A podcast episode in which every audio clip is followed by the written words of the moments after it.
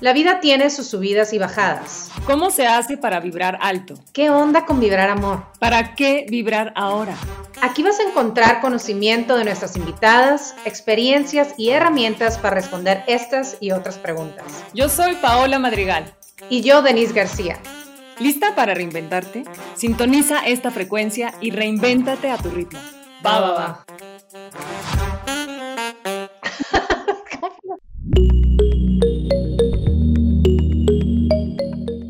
Enojarse es fácil, cualquiera puede hacerlo. Enojarse con la persona adecuada, por el motivo adecuado, con la intensidad adecuada y en el momento adecuado, eso no es nada fácil. Ahí está lo difícil. Y esta frase no es mía, es de Aristóteles. Imagínate hace cuántos siglos que platicamos de las emociones y que aún no sabemos qué onda con esas emociones cuando nos hacen daño. De esto va la charla que tengo para ti el día de hoy. Soy Mariana Velo, coach de la intuición, parte de Baba y con mucho gusto te platico hoy para vibrar alto acerca de lo tóxico en lo tóxico. La propuesta que te tengo es cómo hacer un detox para la conciencia en tres pasos. Así, fácil, ¿ok? Bueno, imagínate que cuando hablamos de las emociones y de lo que sentimos, no nos imaginamos que algo nos pueda hacer daño, ¿sí? Tal vez te preguntas, bueno, ¿cómo crees que la alegría me puede hacer daño? O tienes muy claro que frustrarte es lo peor que te puede pasar y sientes como el hígado te da vueltas. Y por supuesto que ahí ya te está haciendo daño. Entonces, déjame poner una pausa y regresarnos un poquito. El ciclo tiene que ver con esta idea de lo tóxico en lo tóxico. Y yo soy totalmente de esta propuesta donde digo, a ver, espérame, pero las emociones no son buenas ni malas. ¿Cómo crees que las vamos a catalogar como tóxicas? ¿O cómo crees que una relación puede ser tóxica? La onda es que necesitas darte chance de ver un poquito con más objetividad, con toda la que puedas, ¿Qué está pasando con las emociones? Y quiero empezar por decirte esta pregunta. ¿Qué es una emoción? ¿Y cuáles son entonces las emociones tóxicas? Fíjate que, eh, aunque Aristóteles ya hablaba de emociones, tuvieron que pasar muchos siglos para que los psicólogos y los neurocientíficos también dedicaran tiempo a ver qué pasaba con las emociones, pero con un espectro de emociones más amplio. No solo estas emociones negativas que asociamos fácilmente a enfermedades o condiciones mentales. Y bueno, dentro de eso, fíjate que hoy, bueno, más que hoy ya, o sea, me refiero a en la actualidad, sabemos que las emociones no son solo estas, estos sentimientos totalmente subjetivos, y, no, ya los científicos se han puesto a estudiar y nos dicen, ¿sabes qué? Las emociones son datos, las emociones son información que recibe nuestro cuerpo y que nuestra mente va a interactuar a través, pues como se comunican los mensajes en el cuerpo, son químicos, son eléctricos, ¿ok? Entonces, quiere decir que esta información que nosotros llamamos sentimientos y emociones, cambia lo que sucede dentro de nuestro cuerpo, cambia la bioquímica que está pasando acá arriba, también en los intestinos, en todo tu sistema nervioso. Y lo importante es que no se queda ahí, porque también afecta tu mente, afecta este sistema con el que piensas y va a afectar la toma de decisiones y los comportamientos, o sea, lo que vas a hacer con eso que te está pasando. Entonces las emociones claramente se refieren a respuestas que tienen que ver con mentalidad y con comportamientos, pero que además se refieren a una tendencia. No es cualquier tipo de respuesta, porque si no, nada más diríamos, ah, pues me dio una emoción y no podríamos decir cuál. ¿Ok? Entonces, considerar esto es interesante, porque yo no te voy a decir, ¿sabes qué? Eh, el amor nunca hace daño o lo peor que te puede pasar es que te enojes. No. Hay momentos donde lo mejor que te puede pasar es que te enojes y que actúes en consecuencia. Sentir miedo también es bienvenido. Sentir miedo es parte de la vida. El valiente no es el que no siente miedo. Una persona valiente es la que ha aprendido a integrar ese miedo y actuar. Te voy a decir cómo le hace. Nada más espérame tantito. Bueno, entonces vamos a preguntarnos cuáles son las emociones tóxicas. Y ahí quiero que sepas que este término de toxicidad, como que parece que todos lo entendemos, ¿no? Y que la tenemos clarísima, ¿no? Bueno, pues ¿qué crees? Que no está tan claro, ¿no? Y quiero irme un poquito atrás aprovechando como esta, estos conocimientos que tengo relacionados con química, con biotecnología y estas cosas. Y eh, hablando en el ámbito de la seguridad ocupacional, hay normas que te dicen, ¿sabes qué? Si hay compuestos tóxicos. Y entonces tienes que considerar estos puntos y cuidarte de esta manera. Equipo de protección personal que hoy en día ya nos es mucho más familiar, como un cubrebocas, como una careta. O por ejemplo, cuando eh, estamos en el aeropuerto, vemos que mucha gente está usando algo para cubrirse los oídos. Esos equipos de protección que saben que hay condiciones o que hay algo que puede dañarlos. Esa es la definición de tóxico. Tóxico es cualquier cosa, cualquier cosa que puede hacernos daño. Y le puede, es decir, que le puede hacer daño a un organismo vivo, ¿ok? Ese es el, el punto. Entonces, si estás muerto, ya puedes echarte todos los cigarros que quieras y no pasa nada, ¿ok? Pero bueno, entonces, vamos a esta parte de los factores de toxicidad. Son cuatro puntos. En este caso que hablamos de emociones, vamos a verlo del, lado de las emociones, pero es toxicidad de lo que sea. Entonces, el primer factor es de qué está hecha, o sea, cuál es la composición química de esa emoción, ¿sale? Y eso es importante, porque aunque no hay emociones buenas ni malas, si hay emociones que generan reacciones dentro de nuestro cuerpo que hacen que tengamos tendencia a actuar de una o de otra manera. Más claro, esto lo ha explicado muy bien la doctora Bárbara Fredrickson. Y aquí te quiero hacer un comentario muy interesante. Fíjate que ella estuvo trabajando muy de cerca con una aplicación para encontrar pareja. La aplicación es match.com. Y Bárbara Fredrickson es de las primeras investigadoras en psicología positiva que dijo, a ver, espérenme, vamos a investigar qué onda con las emociones positivas, las emociones constructivas. Y ella vio que no sabíamos mucho de esas emociones porque en principio ni se habían estudiado, ¿ok? Un poquito lo que te estaba platicando. Pero además se dio cuenta que hay 10 emociones que lo que hacen es ampliar nuestra visión, ampliar lo que detectamos como oportunidades y por otro lado, lo que hacen es a partir de ahí construir, Es la teoría tal cual de la ampliación y construcción de las emociones. Y lo que, cuando ella dice construir, se refiere a que cuando estamos experimentando este tipo de emociones, es mucho más fácil para nosotros, para la mayoría de nosotros, en la mayoría de las veces, encontrar soluciones mucho más divertidas, más fáciles, más creativas. Ejemplos de estas emociones son la esperanza, el interés, la diversión, la serenidad.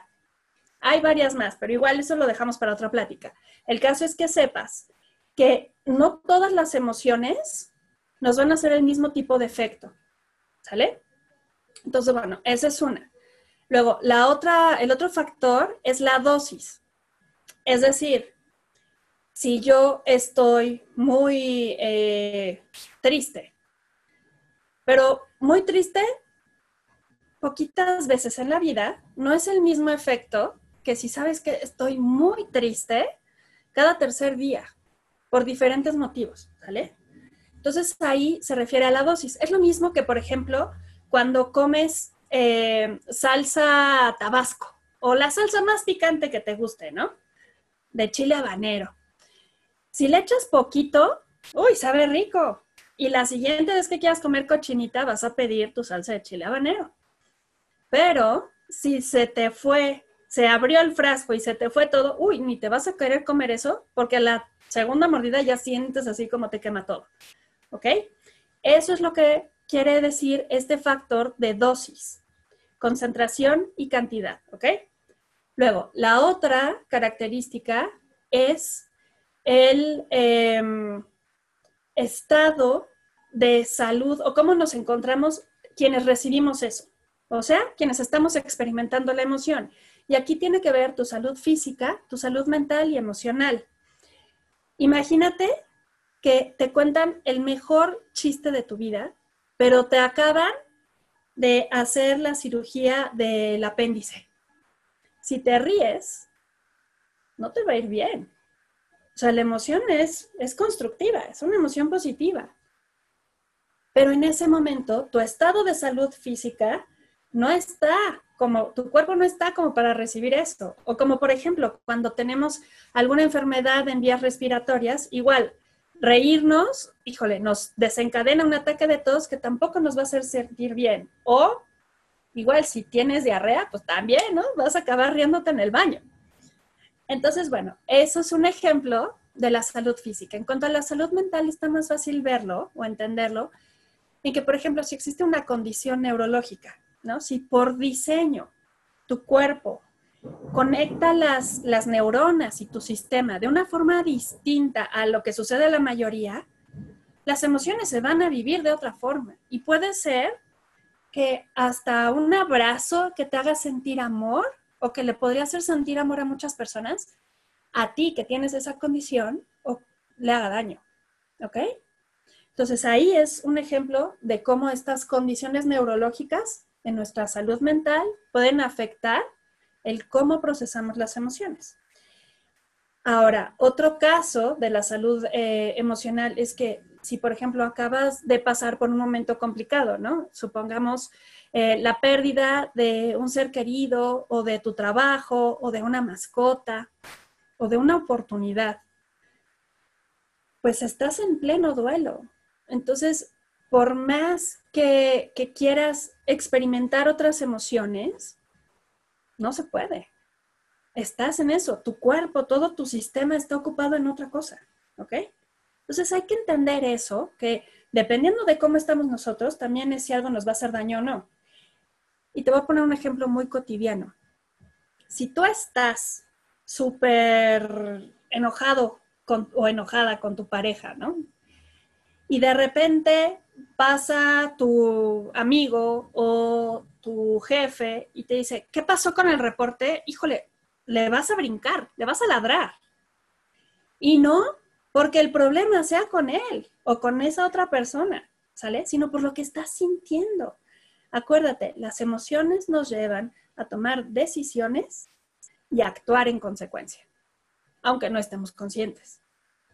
Bueno, el último factor que tiene que ver con que una emoción nos haga daño es la exposición. Y hay dos tipos de exposición, la grave o la crónica. Lo vas a ver muy fácil en este ejemplo. Si tú estás experimentando un terremoto o un desastre natural, un incendio, algo así, eso es súper estresante. Es mucho estrés en ese momento, es en un espacio de tiempo acotado. Eso es una exposición grave, ¿ok? A esa emoción y por supuesto que habrás de hacer todo un proceso para eh, recuperarte de eso que viviste. Sin embargo, también hay exposición crónica y esta se refiere por ejemplo, al estrés que puedes experimentar antes, ¿no? El estrés mucho tenía que ver con nuestros traslados, había mucho tráfico y de aquí a que se regresen esos ritmos, puede ser que el estrés al que te enfrentas más frecuentemente es que falle la conexión, ¿no? Que estás en Zoom, que están a punto de tomar una decisión y otra vez se trabó. Y estás, ah, se frició. Estaba a punto de pedir mi aumento de sueldo y se frició. ¿Qué hago? ¿No? Entonces, bueno, esas, eh, se refiere la exposición crónica a que muchas veces pase esa emoción de forma repetida, ¿ok? Y entonces va a tener efectos sobre tu cuerpo, físico, mental, emocional, energético y espiritual. Entendiendo eso, ahora podemos darnos cuenta que cualquier emoción, cualquier emoción se puede convertir en tóxica si no estamos preparados y si no tomamos dos, tres pasos, tres, que te voy a decir, ¿no? Para poder acomodar esa emoción o esas emociones y que no se atoren, se concentren y hagan este efecto de olla express, que al rato, o de volcán, que al rato erupciona. Entonces, vamos a pasar a, las, a estos tres pasos. Y algo interesante es que no se trata de una técnica de apréndetelo y siempre tiene que ser así. Cuando yo te cuente los tres pasos vas a decir, ay Mariana, ¿cómo crees? ¿Neta? ¿No? ¿Así tan fácil? Pues sí, se ve bien fácil. Lo difícil está en hacerlo en tiempo real. Entonces vas a requerir mucha práctica y puede ser que las primeras veces no te funcione. Tranquilo, es natural porque lo que estás haciendo cuando tú empiezas a implementar estos tres pasos es enseñarle a tu mente cómo hacer las cosas de otra manera, cómo interpretar eso que te está pasando acá adentro y acá adentro desde otra perspectiva. Entonces, el primer paso tiene que ver con identificar qué te duele. Puede ser que te haya dolido no lo que te dijo, sino la mirada que acompañó a eso que te dijo. O puede ser que lo que te dolió fue que no te preguntó. O así, el chiste es que tú puedas identificar el síntoma, dónde te duele, como cuando vas al doctor, ¿no? Y te dice, ah, pues ¿dónde le duele? Y tú te tocas la panza del lado derecho o el corazón o lo... El segundo paso es que puedas ir más allá del síntoma ya identificaste que el problema estuvo o lo que te duele es que no te dijo o la mirada, ¿no? Bueno, ahora toca ver las emociones que acompañan eso, porque no solo sentimos una sola emoción, generalmente sentimos entre tres y cinco emociones. Y eso es de los estudios que han hecho. Igual y dentro de unos meses o unos años nos enteramos que es más. Así que no te sorprenda que digas, es que estoy enojado y frustrado o estoy contento, pero al mismo tiempo tengo miedo sí, se vale, no estás loca. Es parte de, sí podemos, sí pasa eso, ¿ok? Y por último, aquí viene este tercer paso, es el más importante, porque es donde podemos cambiar la historia. Y no nada más la historia a futuro, sino también la historia que se va a quedar grabada en nuestro ADN. Este tercer paso consiste en atravesar la emoción o las emociones que estás experimentando. Y para eso te propongo solo tres preguntas. La primera es, ¿de qué me doy cuenta? Te voy a explicar por qué hay que plantearla así. Si tú estás con miedo y dices, no, es que soy, soy miedoso. O sea, o por ejemplo con el enojo, ¿no? Es que estoy enojada. Bueno, lo que sucede con la emoción es que la estás, le estás diciendo a tu mente, ¿sabes qué? Esa emoción la traigo incrustada, es parte de mí, bien incluida. Y así está.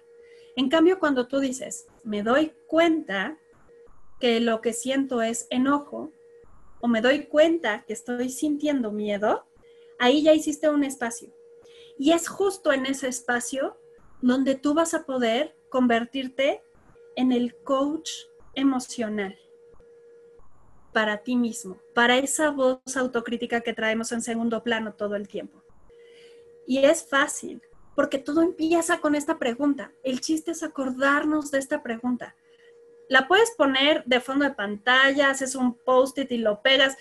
De aquí a que sale en automático, es cambiar de estoy en esto o estoy enojada a me doy cuenta que siento enojo. ¿Sale? Abrir ese espacio, ese respiro es justo la clave para que este tercer paso funcione, porque el que sigue es imaginarte que, ah, pues estoy enojada, ¿no?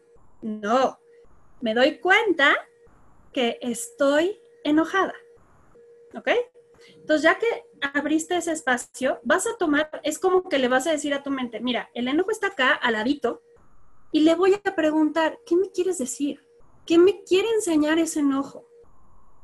Y ahí te toca escucharte escucharte desde la compasión, desde la curiosidad, ¿ok?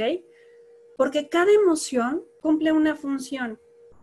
El miedo te dice, ojo, aquí algo está poniendo en riesgo lo que tú eres. El enojo te dice, oye, ¿qué crees? Ya llegaste a un límite.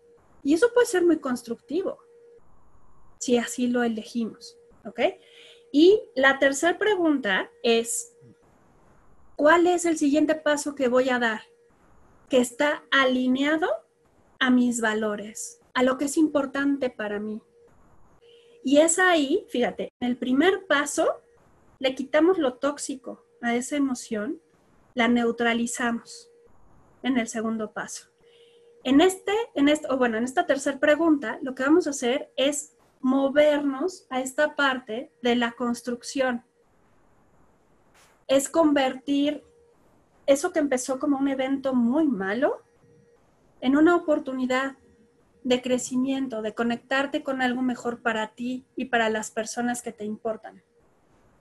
Entonces, el chiste está en que sepas que es importante para ti y busques una acción pequeñita, porque el chiste es que la ejecutes en ese momento.